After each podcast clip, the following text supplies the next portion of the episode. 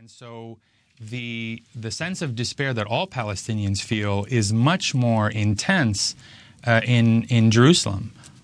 Does this have, as some have suggested, uh, the possibility of becoming another intifada? I mean, it, it, that is certainly a possibility. I think for for that to happen, uh, there there would need to be a couple uh, things that need to happen before then. Uh, it would have to be sustained over time. Uh, and that requires political organization and uh, mobilization and di- and a certain level of discipline among excuse me the various Palestinian factions. Um, and we just don't see that right now. I mean, the Palestinian political scene is very fragmented and uh, in sort of a state of disarray. So, you know, previous uprisings succeeded in sustaining themselves mainly uh, because the political, uh, the established kind of political factions were were able to sort of uh, organize and coordinate uh, with each other. That hasn't happened, um, and as we've seen elsewhere in the region, when you have a sort of mass mobilization that is leaderless, um, that can't articulate clear political demands, um, it doesn't it doesn't often succeed.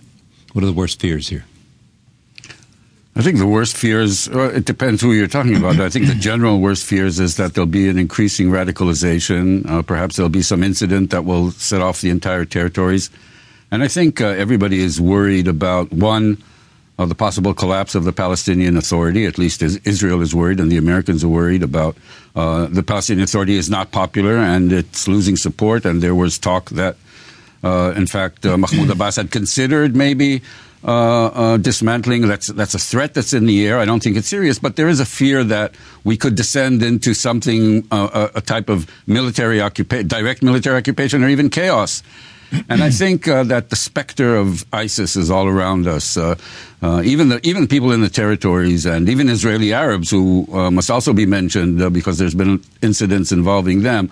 Um, at least the, the the large majority of people are aware of what's going on around um, either uh, the violence in Syria uh, or the, the massive refugee camps. And I don't think anybody um, has any wish to descend into that kind of situation. So I think that, at least from the Israeli point of view, I think the, the target now is just to get things back under control.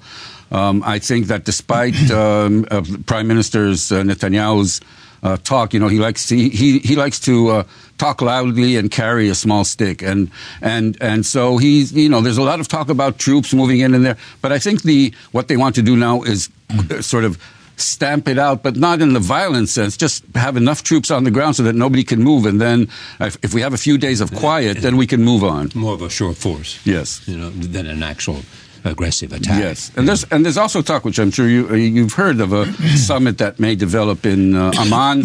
I know that uh, uh, the Americans have been in touch with King Abdullah. They they did the same thing, by the way, in November last year when there was trouble in Jerusalem.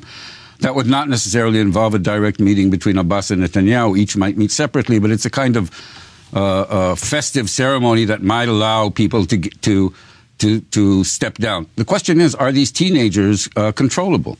Um, uh, and how many of them are there? How many uh, uh, Palestinian teenagers are there that are willing to uh, undertake this, uh, this, you know, this very uh, scary kind of operation? I don't, I don't have the answer to that. And, and who are they in terms of, of family and? Well, there have been there have been many types. There have been disaffected. Um, uh, unemployed uh, uh, teenagers. There have been just very young people. You know, there's this famous case now of the 13 year old boy that uh, Mahmoud Abbas had claimed had been executed, and Israel today sort of celebrated the fact that he was alive in an Israeli hospital. And um, uh, and and so they're just very young people and immature. But if you look, for example, at the Israeli Arabs, some of them of the people who have been conducting attacks are well-educated people who who uh, have the, perhaps the least to complain about uh, among the uh, Palestinians, and and they're also participating.